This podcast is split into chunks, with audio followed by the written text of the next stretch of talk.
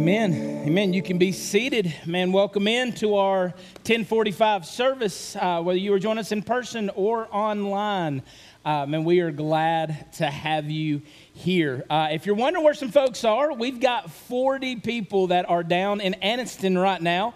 Uh, Joseph, our, worship, our uh, worship pastor, our student pastor, uh, is down there with them. Uh, they are having a great time. Uh, I received a text message. Actually, all of our pastors received a text message at True Youth Pastor Hours at 1 a.m., which of course I read at like 5 a.m. when I got up.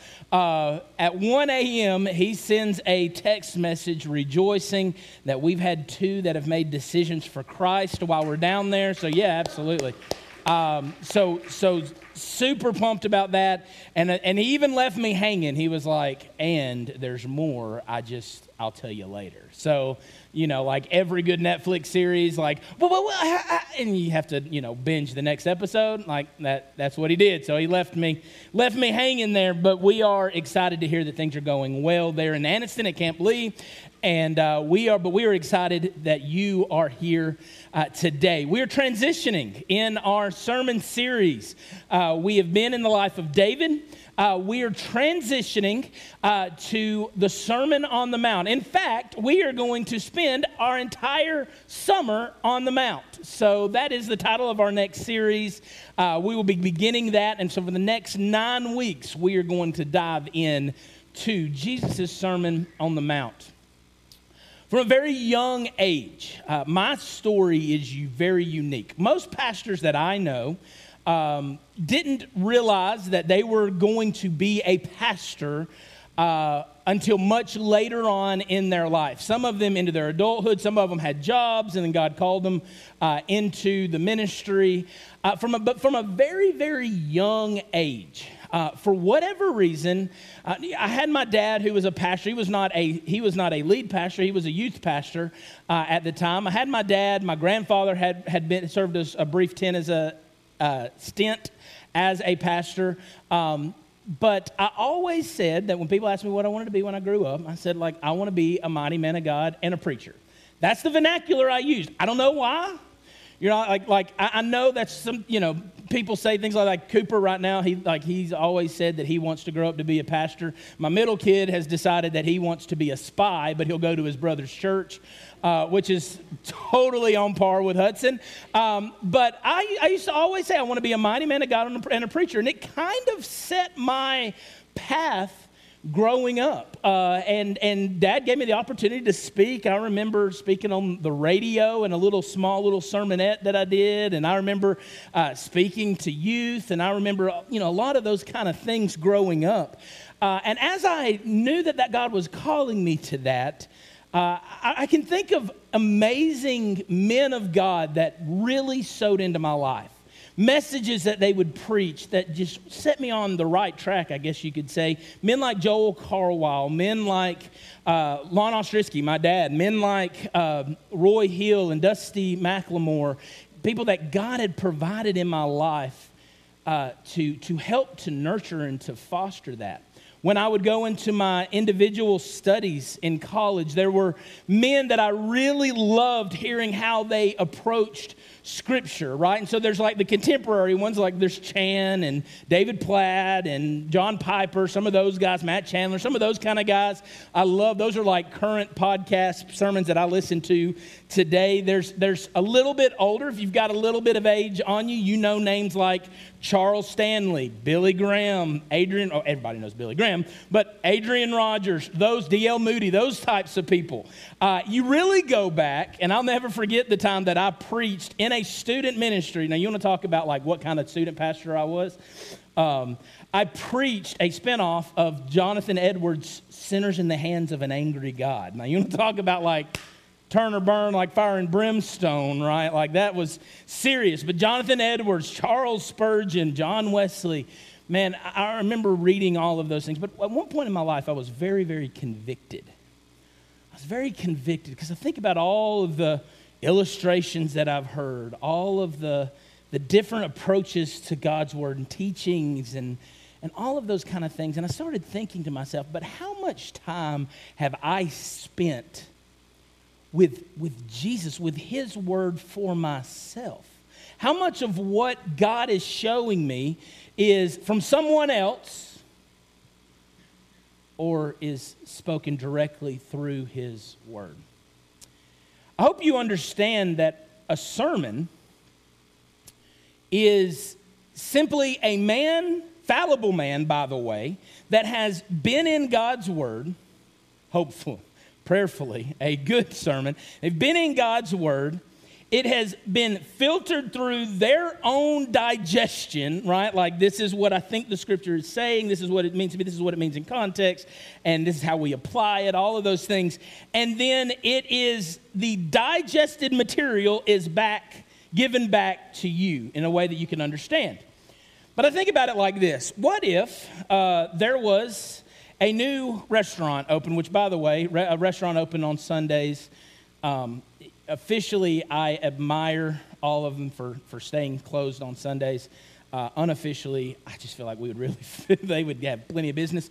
Uh, but uh, if there was a new restaurant coming to Elkmont and it was predicated on pre digested food, like, hey, we got pre digested food, come and eat as much as you want. You don't even have to chew, you don't even need teeth, right?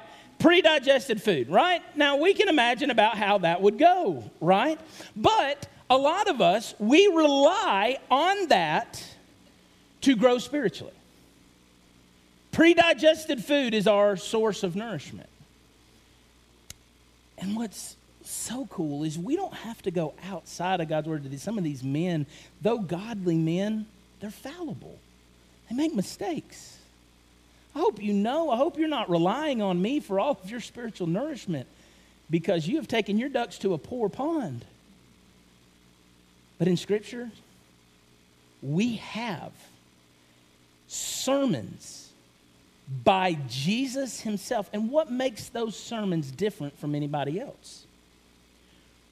I am not authoritative in what I share. My thoughts and my stories and my object lessons, they are not authoritative. I know they're cool, like I get, no, I'm just kidding. I, but they're not authoritative. However, John 1 tells us that the Word became flesh and he dwelt among us. Well, we have on the Sermon on the Mount, and Matthew, actually, Matthew, the entire book of Matthew, is really outlined by five messages that Jesus preaches. The longest is the Sermon on the Mount, it goes for three chapters, Matthew 5 through 7. But we have the Word of God writing commentary and preaching on the Word of God. We've got the Word of God squared in our life. Like we have that in Scripture. I think about all the times that I have really poured into other messages, like, man, I loved how he brought that out to light. This is Jesus talking about God's Word. That's what a sermon is, right? And so Jesus has spent time with God's Word. He has spent time in the Old Testament. He is using the law, he is using the, the, the, the scripture that they had at that time, and he is writing a sermon on that material. It's literally the Word from the Word. What a beautiful thing. Why is it that we don't spend more of our time there? Francis Schaeffer says man is examined closely enough to grasp the atom, yet has failed to understand the teaching of the Sermon on the Mount. Think about how meticulously we have to look at something to see the atom, to see a collection and a relationship of, in, of protons, neutrons, and electrons, and how the electrons uh, rotate in a circle orbit around a nucleus, and, and, and all of the intricacy that we have in an atom. Yet, right in front of our face is the Son of God, the Word made flesh, that is preaching on the living Word, and we fail to study it. And so, that's the heart that drives this series. Uh, obviously, Jesus would have had three points in his message. they would probably be alliterated or arranged in some cute way that you could remember. And so, if he did that, his three points might look something like Matthew chapter 5, which is where he teaches on true righteousness. This is what it looks like to live righteously in the kingdom of God. These are principles of the kingdom of God that are outlined in Matthew 5 deals with the area of righteousness. Uh, secondly, uh, Matthew chapter 6 deals with the issue of true worship. What does it look like? You got to think about the people in this day. They had seen people that they thought to be righteous, the, ta- the, the, the uh, Pharisees, the Sadducees, uh, the high priest, these were all righteous people. But Jesus would teach something completely different in the kingdom. True worship. Worship had become liturgy, it had become uh, a series of sacrifices, it had become a procedure. And Jesus lays out in Matthew chapter 6 all of these things are incomplete if you don't factor in me. Matthew chapter 7, Jesus talks about true judgment. True judgment. What does it look like to see people in their sin? How do we respond to sin? How has Jesus or how has God responded to us? This is letters in red, y'all. And it bears our understanding and it bears our time. And so the first thing that we see is the context. Let's look at Matthew 5, beginning in verse 1, in the context that it was written. Seeing the crowds, Jesus went up to the mountain, and when he had sat down, his disciples came to him, and he opened his mouth and he taught them, saying, now, we need to understand when this was written. This was written, prim- this was written in the Galilean ministry of Jesus. If you remember, if you were here when we did the study through Mark, this was the first eight chapters of the book of Mark. All right, this is early in Jesus' ministry, and they, there were three different types of people that were around Jesus at this time. Jesus was performing miracles, Jesus was teaching in a way that they had never heard before, and Jesus was causing a scene. People came from all over to see and to hear Jesus. They wanted their mamas and them healed, right? They wanted to see people cast out demons, they wanted to get the free fish and chips. Like, but there were three categories of people. The first category, were the apostles. They were the 12. They were the closest innermost circle. And there are things that Jesus says directly to them. Then there was an outer circle of disciples. These are those people that followed Jesus passionately, that desired to serve Jesus and kingdom agenda. They were the disciples. They weren't part of the 12, but they were committed followers of Jesus. And then there was the crowds. And the crowds were there for the show. The crowds were there to see things they'd never seen before, they were there for the spectacle. What it tells us is seeing the crowds of people, seeing all these people that are just around to see what cool thing Jesus is going to do next. He went up on a mountain.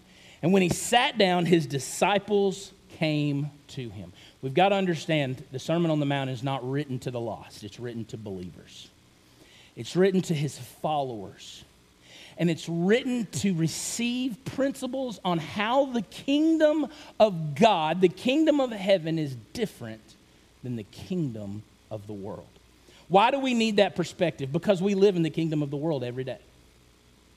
We know what it's like to live for the kingdom of the world. We know what power looks like in this world. We know what popularity looks like in this world. We know what success looks like in this world. We don't have to be taught about the kingdom of the world, the kingdom of man. What we need is the perspective of heaven. And so he's writing to his, he's, he's, he's, teaching his disciples in this, in this raised area. This is believed to be, matter of fact, one of my friends, great friend, some of you know her, Katie White, is actually right now in Israel, like seeing these things firsthand, super jealous uh, and other people in this room, uh, you know, that may or may not be to my left on the front row, I go there like all the time for work. Like, I mean, it super jealous. But if you go to Israel, like I have not been, uh, what you know, they they have the Mount of Beatitudes, which is the lowest part of the Chorazin plain uh, plateau. Uh, it's this raised area, and it's right off the northern shore of lake of the lake of the Sea of Galilee. And so, as you're on the shore looking up. It looks like a mountain, it's, it's a hill. But Jesus went up to speak directly to his disciples. He said a lot of things to the crowds, but this was intended for his followers. And so the Sermon on the Mount was delivered to his, his disciples, not necessarily the 12, probably most specifically to the 12, but not necessarily just the 12. Um, and Jesus is identifying to them what his followers will look like, what being his follower will entail. Adrian Rogers says that many of us, are willing to take the Sermon on the Mount as a flag to sail under. We are members of God's kingdom, right? Like here's our flag, like a, like a Jolly Roger would, would denote if it's a pirate, or some country's flag would denote what, what, what country they're from, right? Many of us are willing to sail under the flag of the Sermon on the Mount, but that's not what the Sermon on the Mount is. It's not a flag, it's a rudder. He said, Many of us will, will be, uh, let me just read it because he said it. Uh, many are willing to take the Sermon on the Mount as a flag to sail under, but few will use it as a rudder by which to steer. A rudder is a very, very small part of a boat, but it is very, very important to go the direction that's needed to go. You can have the banner of Christ all you want. But if your boat is headed in an opposite direction of Jesus, it doesn't matter what your sail says, you're not in that, you're not for the kingdom. How do I steer this? What does it look like to be a follower of Jesus? Don't call yourself a Christian, a follower of Jesus. If you're not looking like Jesus, at some point that has to mean something. At some point in our life. We have to do things that Jesus did. We have to see things the way Jesus saw them. If he doesn't, if Jesus has made no practical difference in your life, my friend, you are riding under a banner and you are not using the rudder. The Sermon on the Mount is meant to be a rudder. It's very practical. This is what followers of me will look like. The first part of that that we'll talk about today is the Beatitudes. The Beatitudes is, as, as, is probably the most famous part of the Sermon on the Mount. Many of you have heard them, have read them. Uh, many of you might have had someone really cute say that the Beatitudes are the attitudes that we are to be. Now, not only is that bad grammar, it's also really bad hermeneutics, okay? That's not what, they are not attitudes that we need to be, all right? Beatitudes is a translation of a word from Latin meaning blessed. By the way, do y'all know the difference between the word blessed and blessed? Do you know the difference? Blessed is what we say, right, when we're talking about the happiness that God provides, and blessed is what we say when somebody's trying to be sharp. They mean the exact same thing, all right? mean the exact same thing. Blessed, blessed is just how you want to say it, right? Tomato, tomato, all right? But it means blessed. So when we say the Beatitudes, we are literally saying the blessed or the blessedness, right? So the blessed people, and that's how every single Beatitude begins, right? So they're not attitudes that we need to be. I guess you can be those attitudes. That's fine if that's how you, that's whatever. But they literally mean blessed. When we talk about happiness, we're not talking about temporary emotional happiness. Those in Jesus' day would not have understood this as an emotional happiness, right? Because one phone call, one event can change you from a very happy state to a very sad state. But the happiness that he's talking about is contentment, it's a spiritual happiness. It is a happiness that stands the test of time. It's a, a peace that passes all understanding. Because if we understand it as happy, what we, as, as we like to think of it, we're going to be really confused when he says things like, happy are the poor, and happy are the people that cry, and happy are the hungry and the thirsty, right? Because those aren't associated with happiness in our culture. What Jesus says is blessed, right? Spiritually happy, contented are the people that are these things. And so let's look first at the contrite. The contrite in Matthew chapter 5, verse 3. Blessed are the poor in spirit, for theirs is the kingdom of heaven. Blessed are those who mourn, for they shall be comforted. Blessed are the meek, for they shall inherit the earth. God, may we get our cues from you. Jesus, you have spoken on your own kingdom. May we not bring our own agendas to the table. May we hear it as you have intended. And may our life look like people who are following your commands. In Jesus' name we pray. Amen. Right off the bat, we look at these Beatitudes and we immediately see a paradox. It's almost like it's saying, happy is the person who does the opposite of things that are happy, right? There's a, there's a lot of that. What Jesus, these people had a very good understanding of what they thought to be blessed. The men that dress up in fine, fancy clothing and offer animals and uh, read the law in their King James format, and they, all of the things that they do, those are the people that are holy. Those are the people that are happy. Those are the people that we need to seek to be. And Jesus turns everything on its head. So I wish we could just have the perspective of those people, not the perspective of us people that know these things, but if we could have the perspective of that day, what he was saying was earth shattering for them. Blessed are the poor in spirit. Now, that doesn't mean blessed are those who are depressed, who have a poor self image, who don't have a vitality of life. That's not what he's saying. What he's saying when he means what he means by blessed are the poor in spirit are blessed are those who as it relates to spiritual life are completely and totally humble. Blessed are the people that recognize that in the realm of spirituality, we are all completely and totally bankrupt. Why? Because God is perfect. For those of us in this room, what's very clear is that we are not. So, we can't comment on perfection. We got nothing to bring to that table. And so for us, blessed are the poor in spirit. What we see in the Beatitudes is an outline of the entire um, Sermon on the Mount. It makes an outline for the entire Sermon on the Mount. But actually, in so doing, Jesus is describing the kingdom. What he's actually doing is outlining the entire New Testament. This is what the kingdom of God looks like in his followers. And these principles are easy to find when you look at Paul's writings, when you look at the general letters, when you look at the end times, when you look at uh, the church, when you look at the issues that were going on, when you look at the miracles, that all of these things are easy to place in these in these different boxes.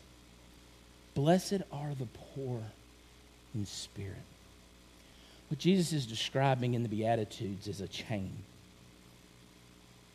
And each link of the chain is vital to create a chain. You don't have one link of a chain and call it a chain, you call it a link. But when you begin linking the links together, then you have a chain.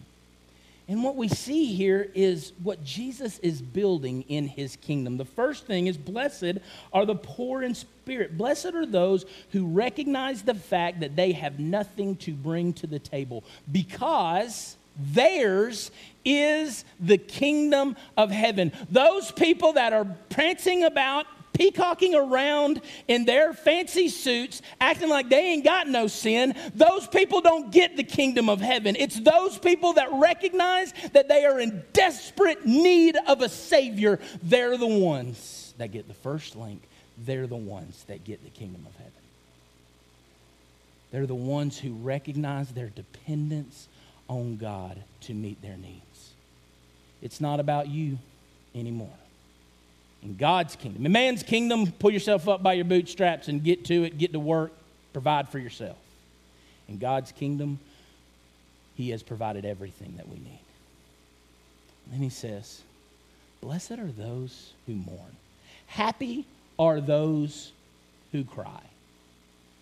That could not seem more opposite. And it's not just talking about blessed are those who you know, are mourning the loss of a loved one or, or anything like what he's speaking specifically of. If, if you are going to be in this kingdom, to be that, you must mourn. What are we mourning? We're mourning the first link. We're mourning that we are completely without hope without Jesus. And we mourn our sin. The Bible tells us that godly sorrow produces repentance leading to salvation. The link in the chain is not just coming up to this altar and crying about your sin, but giving it to God. If you're really dependent on Him, you are going to lay it down and you will never pick it up again. You will mourn your brokenness. It's what we see in, in Psalm chapter 51 with David. That's a man who's mourning his brokenness. God, without you, I'm nothing. I'm sunk. It's another link in the chain. But then what does he say? Blessed are the meek. Now, I did this in the first service and nobody knew what I was talking about. I, I never got meekness defined for me really as a kid growing up. The only thing that anybody ever told me about meekness is meekness is not. Really? No, y'all neither. Meekness is not weakness. Anybody ever heard that? Meekness is not weakness. All right, I guess that's a lick skillet thing.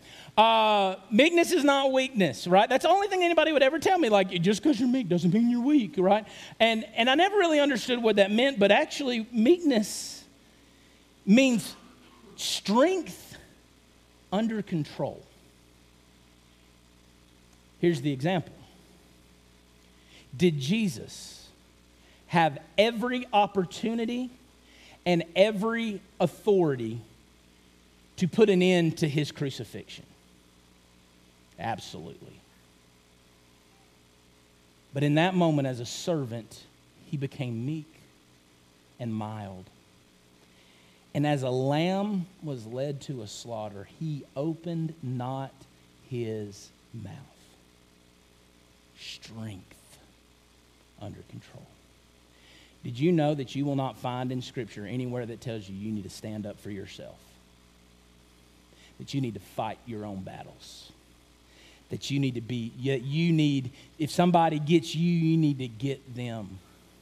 You're not going to find that in Scripture. This idea of having to advocate for yourself. Now, listen, y'all, when I'm talking about when I'm talking about things that you could literally be devaluing as your worth as a human being, abuse, and the, that's not what I'm talking about. I'm talking about when we get our little feelings hurt. My daughter F's or P's. When we get our little feelings hurt, meekness is recognizing that your world isn't over. And furthermore, it's not wishing that whoever did that to you would get what they got coming to them. Meekness is peace. Meekness is recognizing I am in utter dependence on God. I am mourning who I am without Christ. I am mourning my brokenness and my sin and I am allowing God to fight my battles. The greatest example of meekness won salvation for all of us. When we are busy fighting our own battles, when we are busy taking up for ourselves, you know whose cause we are not championing? The cause of Christ. And so we'll look at a world that offends us and we'll say, How dare you believe that? How dare you act that way? How dare you parade yourself like that? How dare you make flags for this? How dare you champion this as a cause? I can't believe you are doing that. That church is not meekness. That is not God's calling for his bride, it's meekness. We know the truth. In love, we would rather see someone restored than for ourselves to be right. Jesus took it. He took my sin and he took your sin. It's another link in the chain. These are the followers of Christ. This is what this will look like in the life of believers. Meekness produces peace. It's proof of true greatness of soul. It comes from a heart too great to be moved by little insults. I didn't get any amens. I'm going to read it again. Meekness produces peace. It is proof of true greatness of soul. It comes from a heart too great to be moved by little insults. We live in such an offended culture, y'all. The church shouldn't be that way. Let the world be offended. Our message is reconciliation. Because what does Jesus do? What does God do? He fights our battles. The same Jesus who would meekly lay down his life.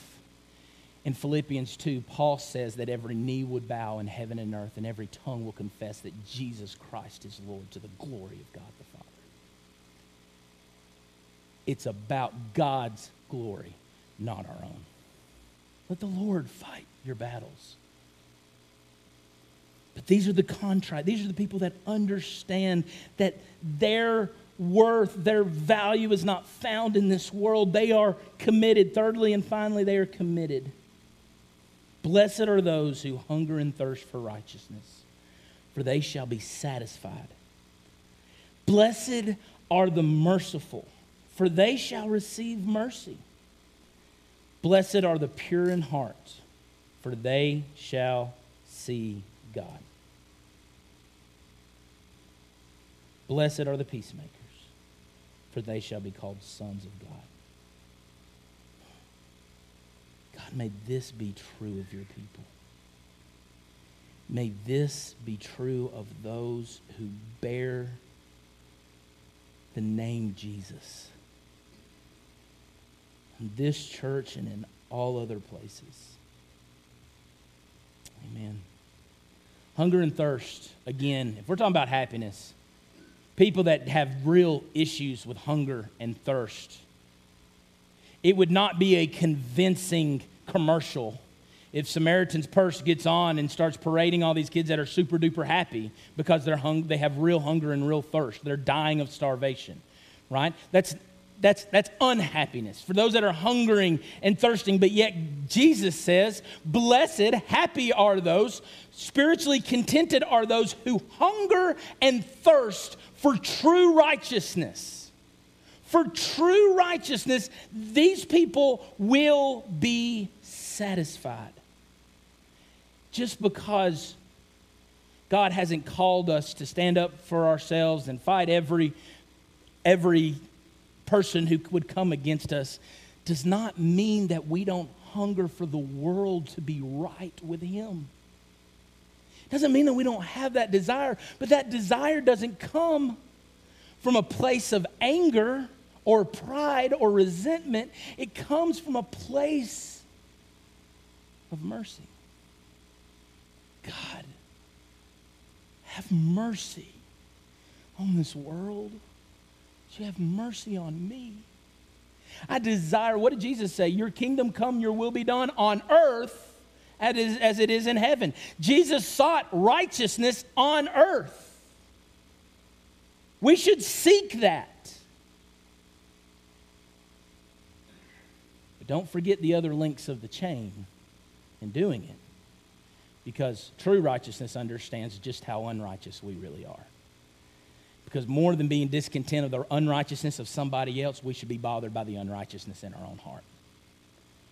And sin sometimes can be the easiest thing to see in others, but it can be the hardest thing to see in ourselves.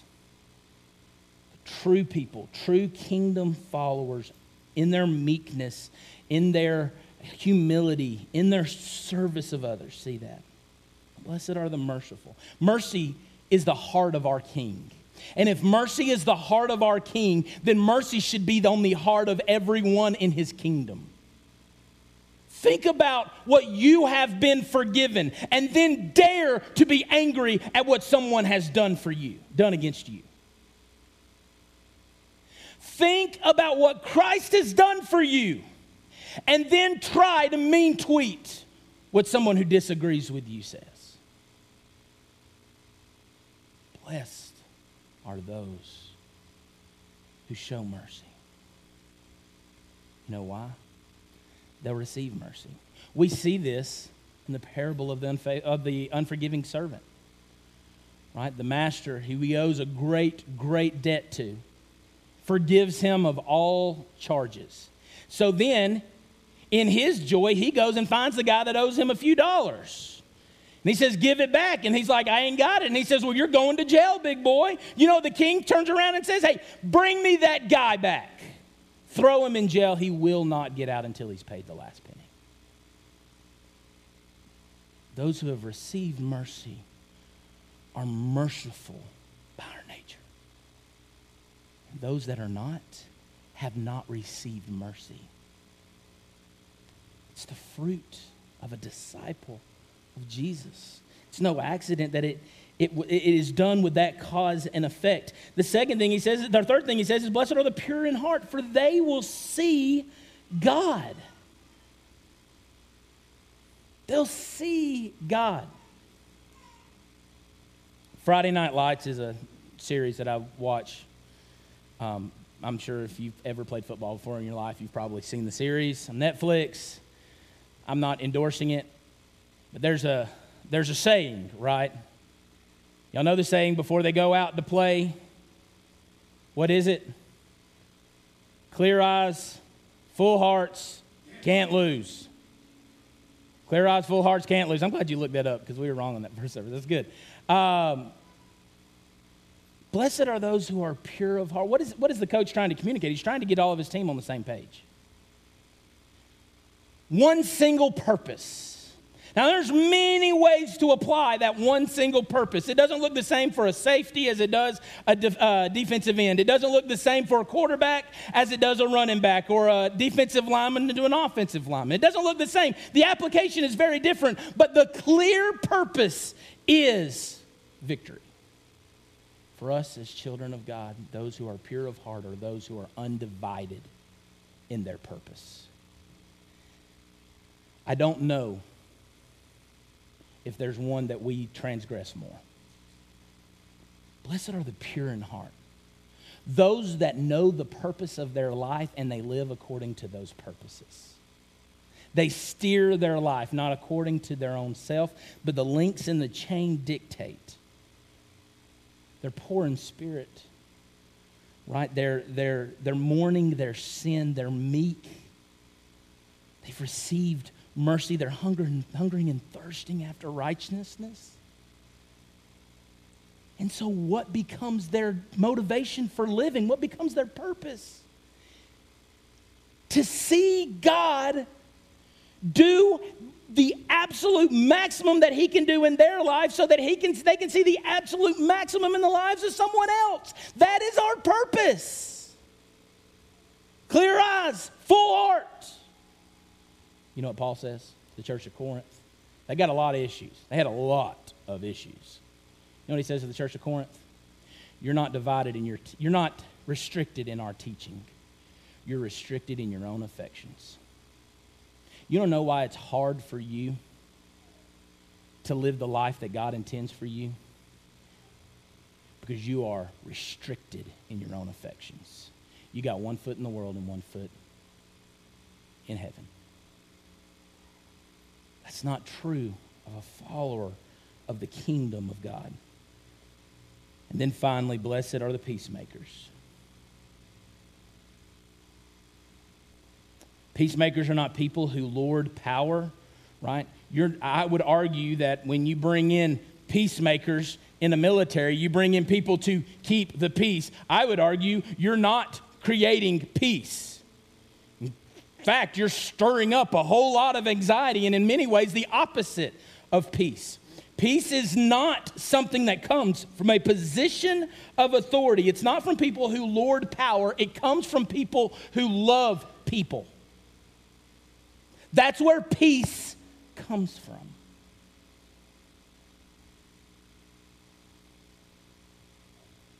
These are letters in red. And Jesus is talking a big game. But you know what's great about the benefit of hindsight?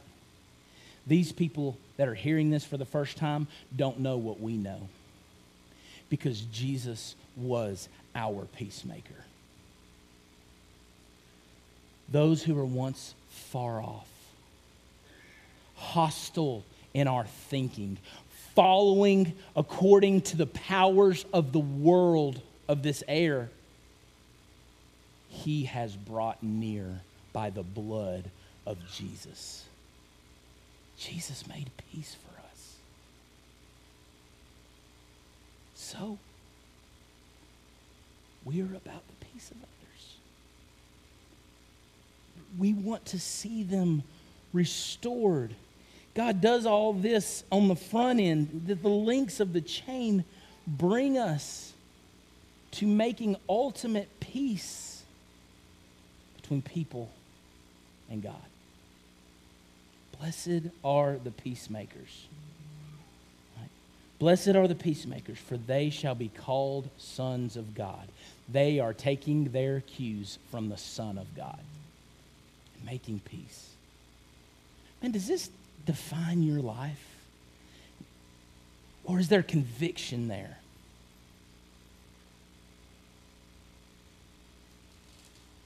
God has called us to live not under the banner, flying the flag of Christian if we are not willing to steer with the rudder of his teaching. To do that is to be a hypocrite. And to do that is to actually drive a wedge between peace between God and others. This Christian walk, I know it's simplistic, I know it's cliche, but it ain't about us. You don't have to look anywhere but my own righteousness to know that it ain't about me. Would we lean into that? Would we fulfill the purpose that God has for us? That's where we find true contentment. And we don't find it anywhere else. You will not be content. As a follower of Christ, you will not be content until you are living these purposes. I would argue that if you are not a child of God, you will not be content until you are living according to these purposes. This is the only thing that's big enough. It's the only thing that's big enough to actually meet our need, to actually be bigger than our own selfish, dumb, fickle selves. Would you live for his kingdom agenda? With every head bowed and eye closed. Listen, if you're here today,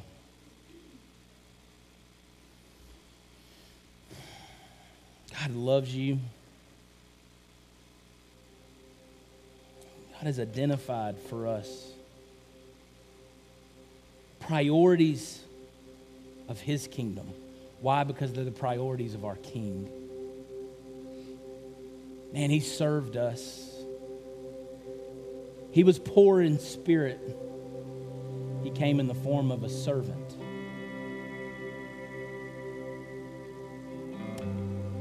He mourned our brokenness,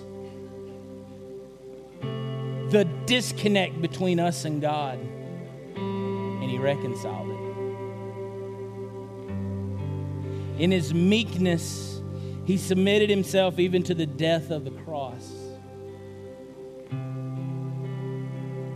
So that He would make a way for us to hunger and thirst for Him, not our own lives. He showed us mercy so that we could show mercy. He perfected purity for us, achieved perfection for us in this life so that we could be pure in the eyes of God. And He made peace for me. And if you would respond to Him, He's made peace for you as well. If you're here today and you have never surrendered your life to Christ, Jesus was talking to his disciples. If you are not a disciple of Christ, you're not a follower of Jesus, this is not your marching orders. This is not how you have laid out and orchestrated your life. I would call you to the feet of Jesus today. Receive from him his forgiveness cast your sin upon him, your, your failures, your frailty, your life, surrender it to him, and receive the gift of forgiveness and mercy. And let him restore you. If you're here and you need to make that decision, I'll be here at the front. Would love to talk to you. If you need to do business with the Lord, this altar is going to be open. If you have any other decision, we've got counselors, decision counselors that would love to meet with you. You just move as the Spirit leads in this time of invitation. Hey, take your cue from Him in this moment. Do whatever it is that He's calling you to do. Father, have your will and way in our hearts and in this moment. We love you. We thank you for the drawing, the wooing of your Holy Spirit. May be forever changed by it. May we respond to it now in Jesus' name.